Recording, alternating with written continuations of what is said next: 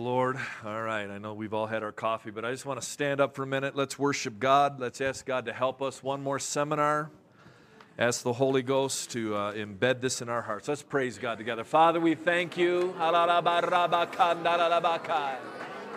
Lord, we praise you for the blood of Jesus. We thank you for your word. God, we praise you for who you are. Thank you for the Word of God. Thank you for your blessing and power and anointing and dominion.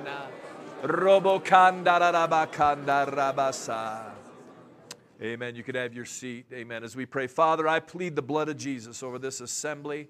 I thank you for every couple, every marriage, God, every work, every worker. And I'm asking you to help us in Jesus' name. Amen. Hallelujah. Let's turn to Philippians chapter 2. I'm going to try to be even handed in this one. Hallelujah. Praise the Lord.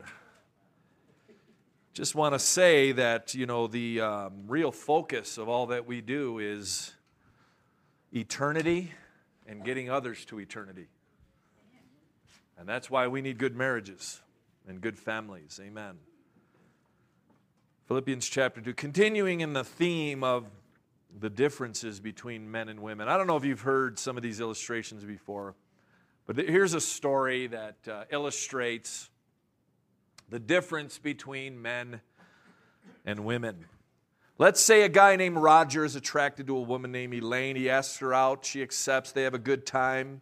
He asks her out again, they enjoy themselves, they continue to see each other regularly. And after a while, neither one of them is seeing anybody else. Then one evening they're driving home, a thought occurs to Elaine. And without really thinking, she says, Do you realize as of tonight we've been seeing each other for exactly six months? And then there's silence in the car. To Elaine, it sounds like a very loud silence. She thinks, geez, I wonder if it bothers him that I said that. Maybe he's feeling confined by our relationship. Maybe he thinks I'm trying to push him into some kind of obligation he doesn't want or isn't sure of. Roger's thinking, hmm, six months.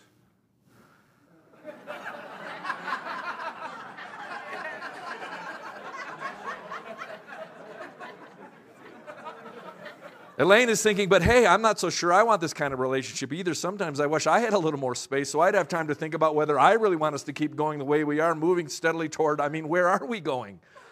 Are we just going to keep seeing each other at this level of intimacy? Are we heading toward marriage, toward children, toward a lifetime together? Am I ready for that level of commitment? Do I even know this man?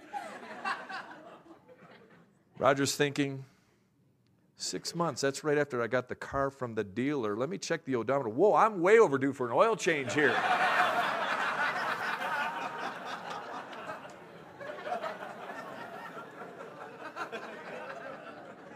Elaine's thinking he's upset. I can see it on his face.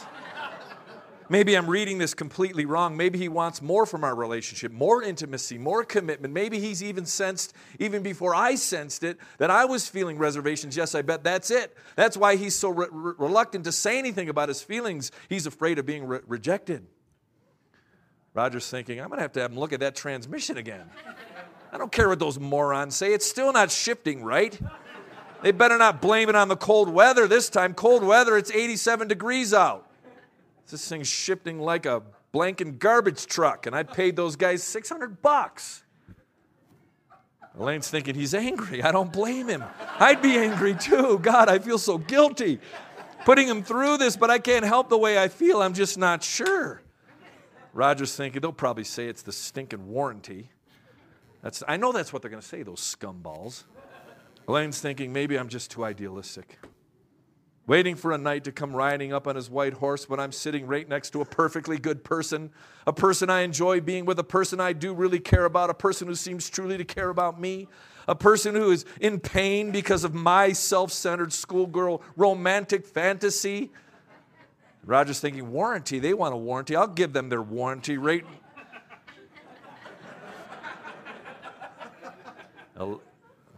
Elaine says aloud, Roger, what? Ro- Roger says, startled. Please don't torture yourself like this, she says, her eyes beginning to brim with tears. Maybe I should never have. Oh, God, I feel so. She begins to cry. What? says Roger. I'm such a fool, says Elaine. I mean, I know there's no knight. I know that. That's silly. There's no knight and there's no horse. There's no horse? You think I'm a fool, don't you? Elaine says. No. Roger says, glad he finally knows what to say. No. Elaine says, it's just that I need more time. There's a 15 second pause while Roger, thinking as fast as he can, tries to come up with a safe response, finally comes up with one he thinks it might work. Yes, he says. oh, Roger, do you really feel that way? What way? that way about time. Yes. Elaine turns to face him and gazes deeply into his eyes, causing him to become very nervous about what she might say next, especially if it involves a horse.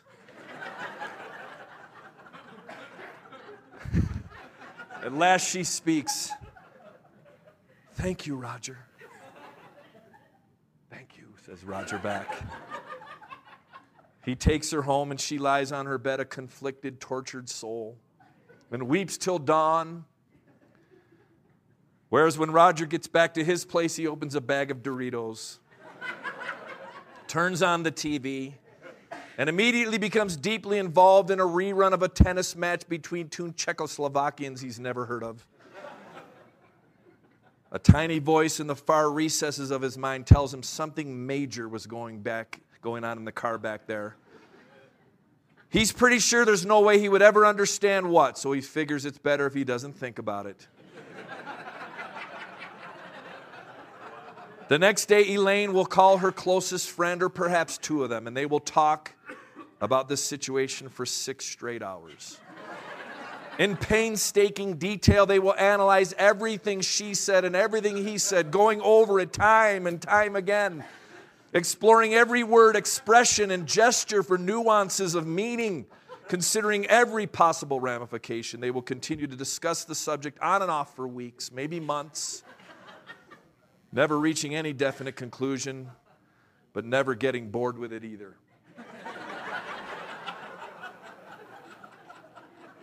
Meanwhile, Roger, while playing racquetball one day with a mutual friend of his and Elaine's, will pause before serving in front and say, Norm, did Elaine ever own a horse?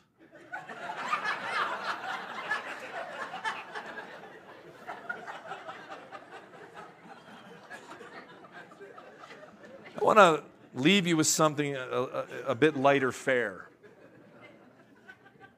And I want to preach a sermon I've called Culture Shock the differences between men and women. Let's read Philippians 2 1 through 10 together. If there be any consolation in Christ, if any comfort of love, if any fellowship of the Spirit, if any affection and mercy, fulfill my love by being like minded, having the same love, being of one accord, of one mind. Let nothing be done through selfish ambition or conceit, but in lowliness of mind, let each esteem others better than himself. Let each of you look not only for his own interests, but also for the interests of others. Let this mind be in you, which was also in Christ Jesus, who, being in the form of God, did not consider it robbery to be equal with God, but made himself of no reputation, taking the form of a bondservant and coming in the likeness of men. Being found in appearance as a man, he humbled himself and became obedient to the point of death, even to the death of the cross. Therefore, God has also highly exalted him and given him a name which is above every name, that the name of Jesus every knee should bow, of those in heaven and those on earth, and of those under the earth, and every tongue should confess that Jesus Christ is Lord to the glory of God and the Father. Culture shock. The differences between men and women. I want to start out uh, years ago, I was given a book by my mother and it was uh, the Venus and Mars thing. And, and this, this, our author came out, men are from Mars, women are from Venus. And that's been overdone over the years, I think, to the point of exhaustion. But I want to look at that principle. And so, point one, I'm calling men are from Neptune and women are from somewhere else. And so there has to be an understanding between men and women. In our text, says there has to be a humility when you approach differences. There has to be a willingness to recognize differences and actually get the mind of the other person and not consider yourself right or wrong or better or worse, but that in relationship in the church, there's going to have to be a humility of mind that considers the interests and the mindset of somebody else. And that's what I want to talk about because beyond plumbing and hormones, men and women are fundamentally different emotionally.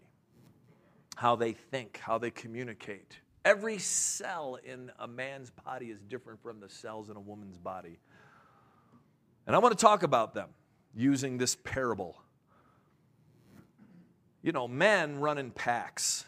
You know, if you look at little boys at school, they're running like a wolf pack, terrorizing. Every time you add another little boy to the pack, the collective IQ of the pack is cut in half. and they're perfectly comfortable with that. But if you were to look at the same schoolyard, you'll see the little girls have paired off. And little girls, they want a best friend. And I had three girls, I was mystified. My, my girls would come home with these schoolyard problems. She stole my friend. What? I had to read books.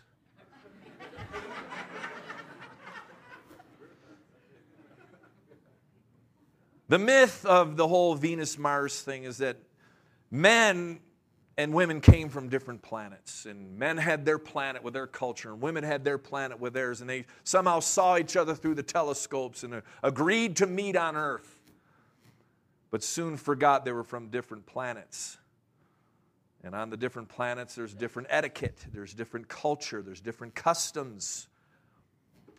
So I want to explore that myth in, in, in a tongue in cheek way, if, if, if you will, in the context of our scripture.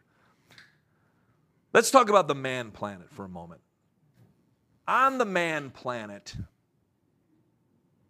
men never talk about their problems with each other. That is a sign of weakness. Everybody knows that. When a man has a problem, he goes into his cave and he thinks about his problem because he wants to solve it all by himself. And so, traditionally, at any time on the man planet, huge portions of the population have disappeared into their caves. Nobody bothers them. Nobody's freaking out about this. Nobody's offended at that. Everybody understands hey, the guy's in the cave, leave the man alone. When he's done sulking and thinking about his problem, he'll come out And when men are in polite public society, they never admit they have problems. How's it going? Great. How's it going with you? Great. Things are great. Great. It's great. It's like seagulls at the beach. Great, great, great, great, great, great. You go to conference, you see the men standing, how are you doing? Great. Things great, great, great. Ministry, great. Church, great, great. Car, great, great car. Everything's great, great. You great? I'm great. It's great. That's the way men are. That's why in marriage, men get mad if the wife goes to the pastor. You told him our problems. How dare you? You don't do that because that's very rude on the man planet. On the women planet, it's different. Totally different. If you were to look at the women planet, their entire society has large centers that are designed for no other reason for women to get together and talk about their problems. That's what they do on their planet. It is not a sign of weakness. On the woman planet, it is a sign of friendship. Every woman wants a best friend that she can share her secrets with and talk about her problems. They don't necessarily want to talk about their problems to solve the problem. They're just talking about them to empathize and to sympathize and to get it off their chest. Men have a hard time with that. They call this witching. We're to we're to rhyme. That's what, the, that's what men call that.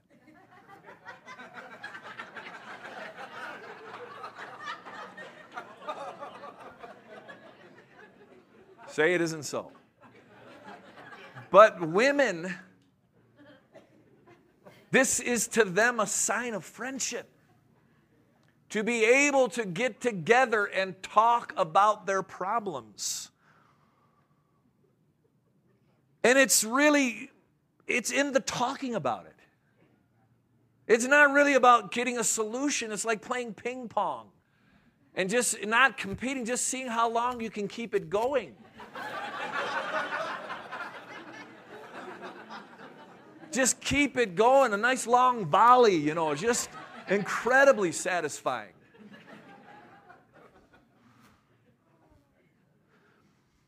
On the man planet, however, there is one caveat to this. The only time a man admits he has a problem is when he cannot figure it out himself. He's in the cave, he has exhausted all his own wisdom, his resources. He can't figure it out, so he will seek out one whom he respects and ask their advice. On the man planet, if somebody asks your advice, that is a great compliment. They have come to you. You are the wise one. And the man who has been asked his wisdom will then put on the Mr. Fix It hat and dispense wisdom to the humble one that has approached him. And it's over. Now, you put these two creatures together on earth, and you have some major potential problems. You add to that that women have a biological need to speak at least 25,000 words a day. and men only have a biological need to speak about 10,000, maybe, give or take a few. And this is what it looks like. The man comes home from work. He's bothered by some things. He has problems. He goes into his cave and buries himself in the newspaper. He's sulking. He's already spoken his 10,000 words. He's done for the day. Trying to think through the things that are bothering him, he is expecting a little space. Meanwhile, his wife has been looking forward to her friend to come home all day. Her husband slash friend. She also has some problems, and she's looking forward to talking about them with her friend. She's only spoken 5,000 words, and they've all been to children. She's got 20,000 good words on her ledger. She is looking forward to sharing and talking and emphasizing with her friend. And she commits the sin of walking right into the cave. She walks right into the cave, and he's immediately like, What? That's rude. There's not, not, nothing even, even said yet. Already he's irritated. What kind of breach of etiquette is this? And without any explanation, she starts talking about problems. She's talking about her problems with me in my cave.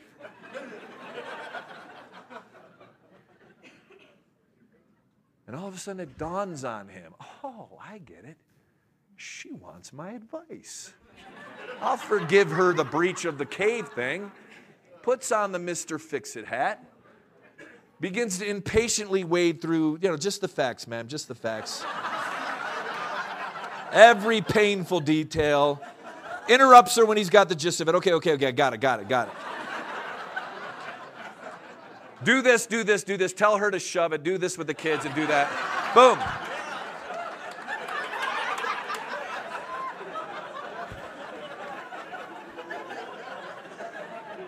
He is satisfied with a job well done goes back to the newspaper. And she's mad. He's like, What? She says, Why don't you ever talk to me? He says, We were just talking. I just talked to you. Why are we still talking about this? Is this connecting? The problem, sir, is she didn't want a solution. She wanted to play ping pong with you, with her friend. And you grabbed the ball and crushed it and threw it in the garbage.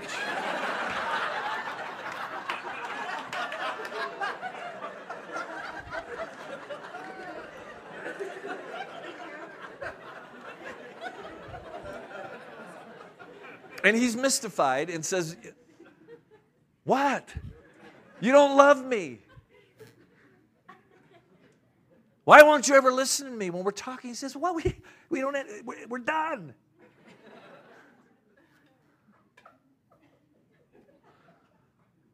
It's two different cultures, man. It's culture shock. Okay, on the other hand, on the man planet, it's perfectly fine to give advice when somebody asks you, but you never give unsolicited advice if a man doesn't ask you. That's very rude. Because if a man doesn't ask for your advice, that means he's going to, by God, solve it himself. And if he needs help, he will decide who and when and where to ask. And if he doesn't ask, you don't say anything. Everybody knows that. And so the man is driving.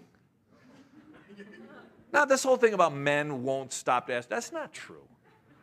They will stop and ask, to, but I will stop when I want, where I want, and ask who I want, okay? Besides, that's what maps are for. First, we try the map. Okay, so the man is driving and he appears to be lost to his friend slash wife. He appears to be confused. She means nothing by it, but she innocently chimes in, Why don't you turn here, honey? And he's mad. He's thinking, You know what? Why don't you just shut up? That's what he's thinking. He may not say that. because I did, did I ask you? No. And she might even be right, but the truth is she just ruined it. She ruined it because now he will not turn there. He will, he will not turn there because he cannot turn there. Because if he turns there, that means he's an idiot. So he will go up one block and turn around and come back, but he won't do it because he didn't ask you. And that is incredibly rude. That's very rude. It's culture shock. She's like, what, What's your problem? I said, I don't have a stinking problem. You got a problem. I didn't ask you. Right? It's like this is like played out every day. Okay, men on the women planet, you have to understand in their culture, it is not appropriate all the time to make a direct request. On the women planet, they use subtlety. Women seek consensus on things. So let's say the whole direction thing didn't happen, and, and, and the man's just driving down the road, and all of a sudden she says, Honey, do you want to stop for a soda? It's a pretty linear question do I want to stop for a soda? That's a question. That's what she said. So he takes inventory of his, his thirst, finds no need.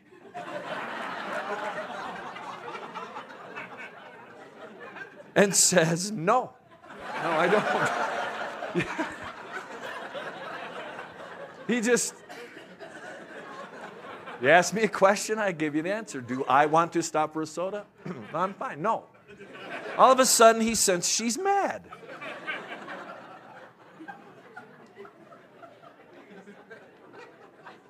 because she wasn't seeking inventory. She wanted a drink and she's opening negotiations. and later, when it dawns on him, he says, Why didn't you tell me you were thirsty? She says, I did.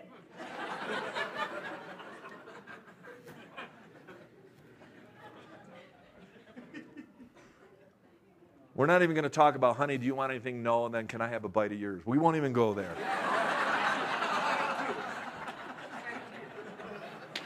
we, don't, we don't have time. The point, the point is, the scriptural solution is verse 4. This is written in a congregational setting, but this applies to marriage. Because he's saying if there is any love, if there is any affection, then you're going to have to put aside the, the selfish, and, and you know, this is just natural human beings in their own world. He says, Let each of you look not only for his own interests, but also for the interests of others. So here is the Christian response to differences. Understand that your spouse is from another planet. They have a different culture. It's not about who's right and who's wrong. And, and I don't even know how to say this without sounding weird, but somebody said that marriage, it, the problem with marriage isn't that you married the wrong person, it's just you married somebody of the opposite sex. But that's not a problem. We want it that way. You can't even say that in this generation. You're supposed to marry somebody, but the problem is not that person. The problem is that they're different from you. And if this is going to work, you got to make room for each other. It's a great book. I don't know if it's been touted here. It's called His Needs and Her Needs. I don't have the author in front of me, but this would be a good book. His Needs, Her Needs. It is a very fundamental manual on the difference in needs between men and women. We've talked about some of these. She needs affection, he needs sex. She needs conversation. He needs sex.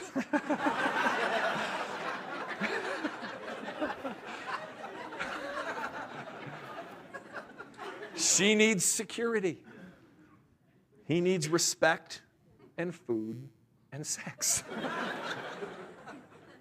Different needs.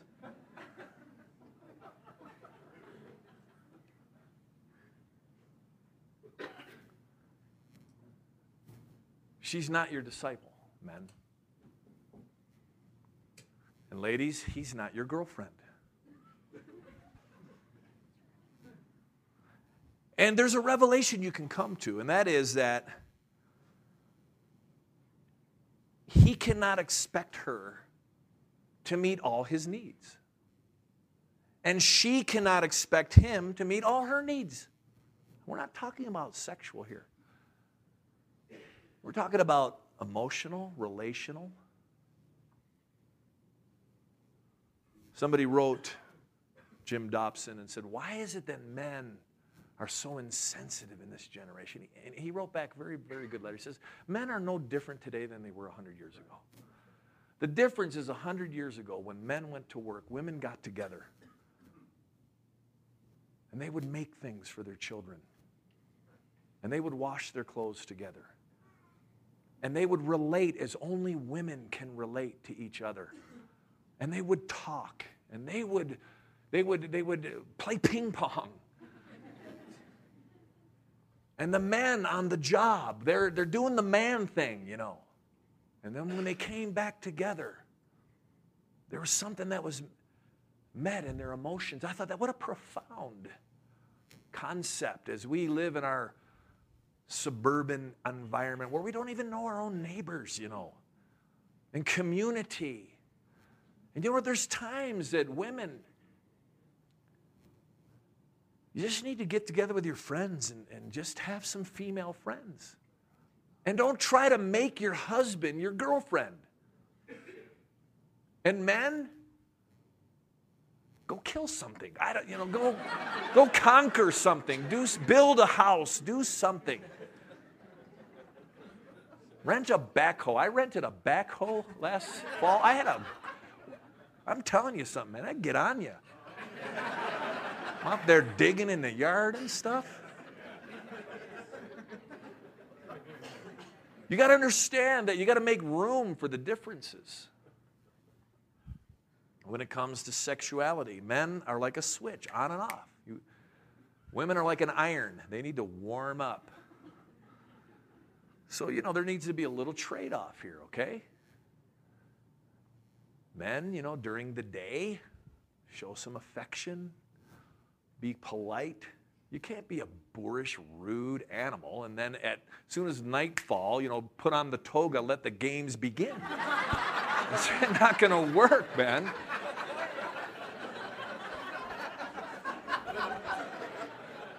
She's got to warm to this right? But ladies, have mercy on the poor boy. So there's a trade off, you know, like, well, you know, just it's evening, the kids are in bed, you're in the, the hallowed place. He wants to be intimate, and she needs to talk about some things. and so it's like you want to talk about this now?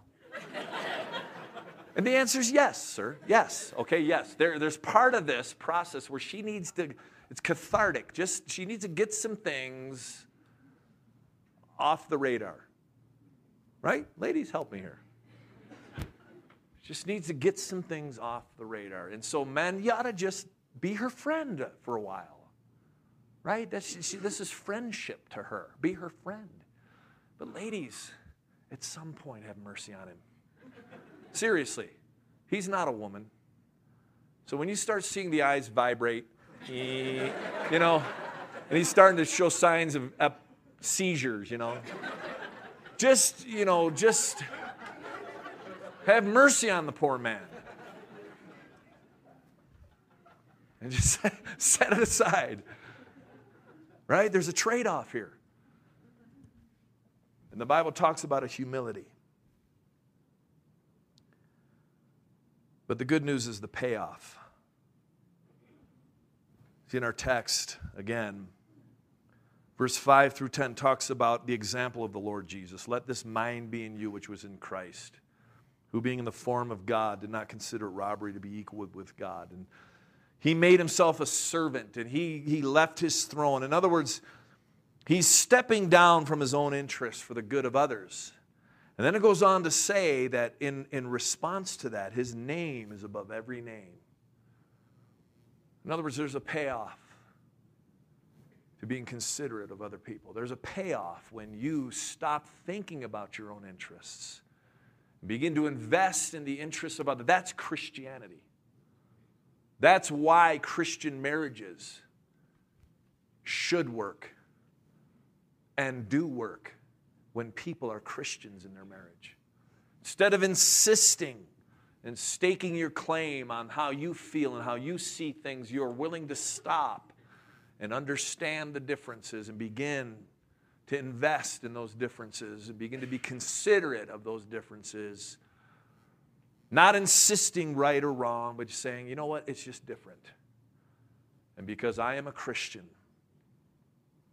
I'm willing to think about the needs of somebody else. And there's a payoff. Even Paul, you know, in his trials, whose trials I wouldn't wish on anybody.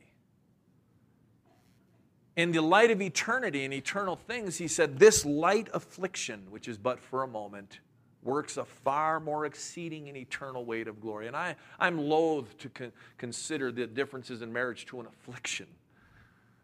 But if that's true for him being beaten and shipwrecked and, and betrayed, how much more true as Christians in our marriage when we will think of the interests of somebody else? He's talking about an exchanging, an exchange rate Whenever I go to other countries, I have to exchange American currency for the bottle caps of that nation, you know, the mo- monopoly money of that nation. And the exchange rate often varies. And what he's saying is, is that when you take the sacrifices of your Christian walk and they are exchanged into spiritual and eternal denominations and currency, there is an increase that goes beyond measure. And you know that's true in marriage. It's worth it to not be selfish in your marriage. There's a payoff. It's like an investment. It's like having the foresight to invest now for 20 years down the road. That's why banks lend you money for 30 years on your house. It's not because they're real friendly people.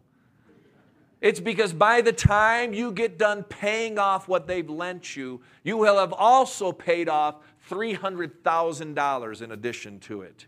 They're wise. The payoff is huge, and that's what he's saying here.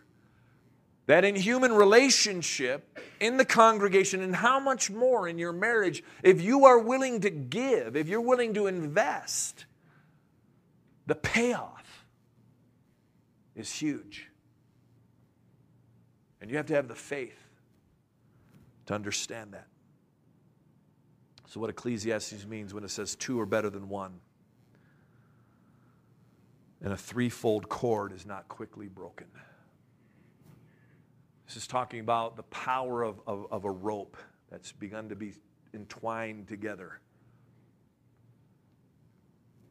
that when a man and a woman find that relationship with the threefold cord of God's presence, there's a payoff, not only in this life, but in eternity.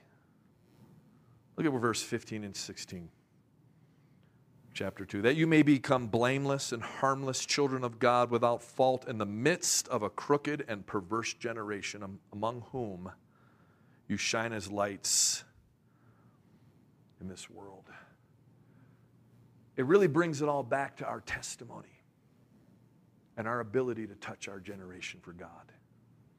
Our marriages will equip us in a unique way to shine as lights in a crooked and a perverse generation that resembles Sodom and Gomorrah as in the days of Noah. He's saying that this act of, of consideration and sacrifice will cause you to be equipped to reach your generation. That's really what it's all about, isn't it? And marriage then becomes a means to an end, not an end in itself. See, the end is that we are to make heaven and we're to bring others to heaven with us. Not only our children, but our neighbors, our generation.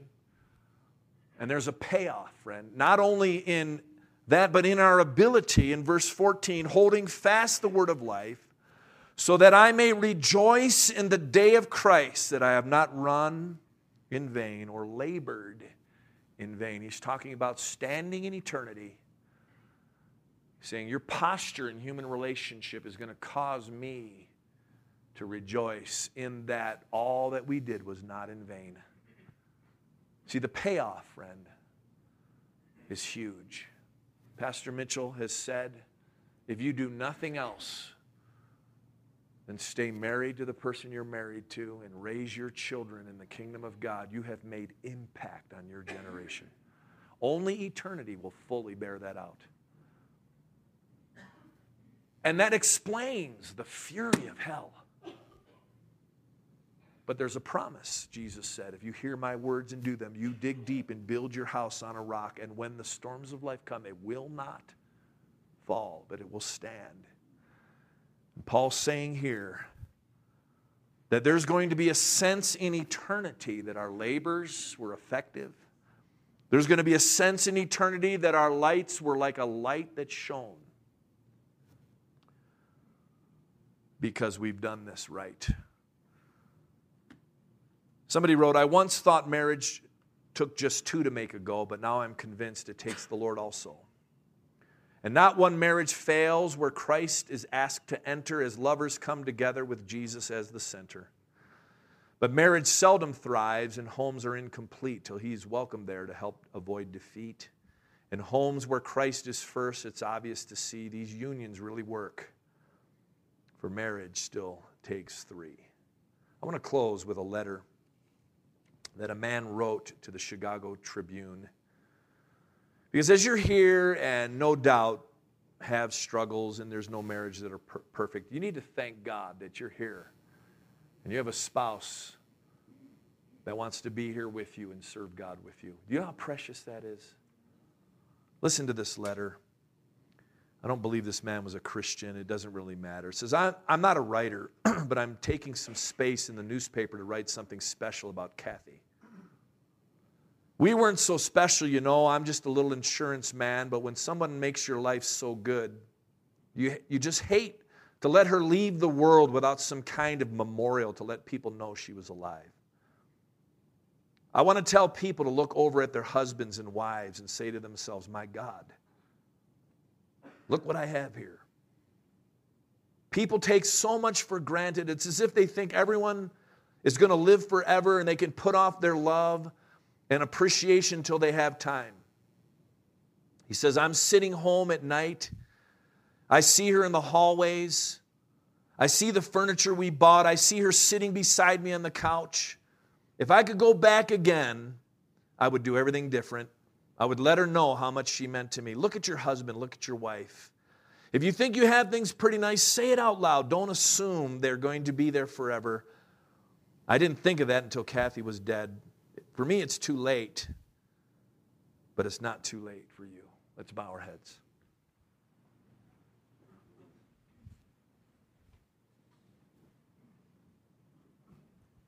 Heads are bowed and eyes are closed. Thank God for His Word. Thank God for an anchor. Thank God for a foundation. What would it be like to try to navigate the waters of this generation without a relationship with God, without His Word, without a church that preaches the Word of God? What would it be like? The Bible says the last days, perilous times will come. A very dangerous time to be alive. That's what that means. But you know what, friend? We have an anchor, a foundation that will cause our lives to be as good as they possibly can be this side of eternity. And again, I want to pause. If you're not here and you don't know Jesus Christ, friend, the beginning is to come to God and repent and be saved. And if you're here and you need Jesus, I want you to lift your hand say, Pastor, pray for me. I'm not saved. I'm backslidden. I need God. I'm not right with God. I feel the Holy Ghost in this place. God's here. And changing the appeal, couples, God will make the difference if we'll act on His word by faith by humility, by demonstrating and imitating what Jesus Christ did. Your husband's different from you. Your wife is different from you. And there is a huge payoff in the humility of looking out for the interests of others. And God's dealing with men and women in this place that there are specific areas where He's convicted you of selfishness, He's convicted you of condescension, He's convicted you perhaps of buying into this world's despising of marriage and or, or perhaps God is just challenging you to thank Him for what you have and invest in what you have because it's very rare. And in this last time of prayer, we're going to pray again at our seats. But if God has spoken to you in this seminar, and you want to respond, I want you to lift your hands by faith before God. Yes, thank you, thank you, thank you, thank you. Yes, amen. So hands are going up. Hallelujah. How many more? You lift your hands. Say, God's dealing with me in an area of my life.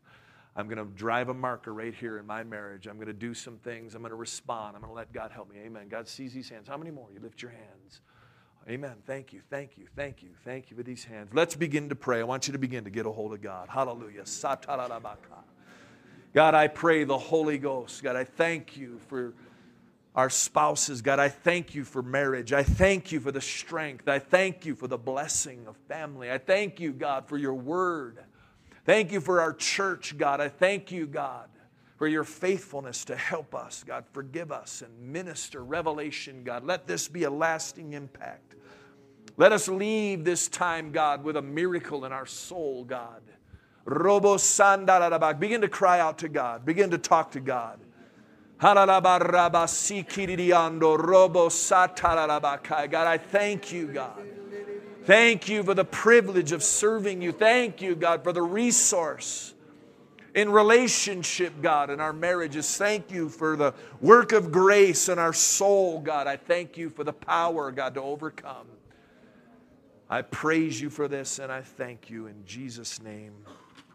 And all God's people said, Amen. Hallelujah. I want to thank you for being a very tremendous. Uh, group to preach to. Amen. I just uh, appreciate the opportunity to come home and preach a marriage seminar.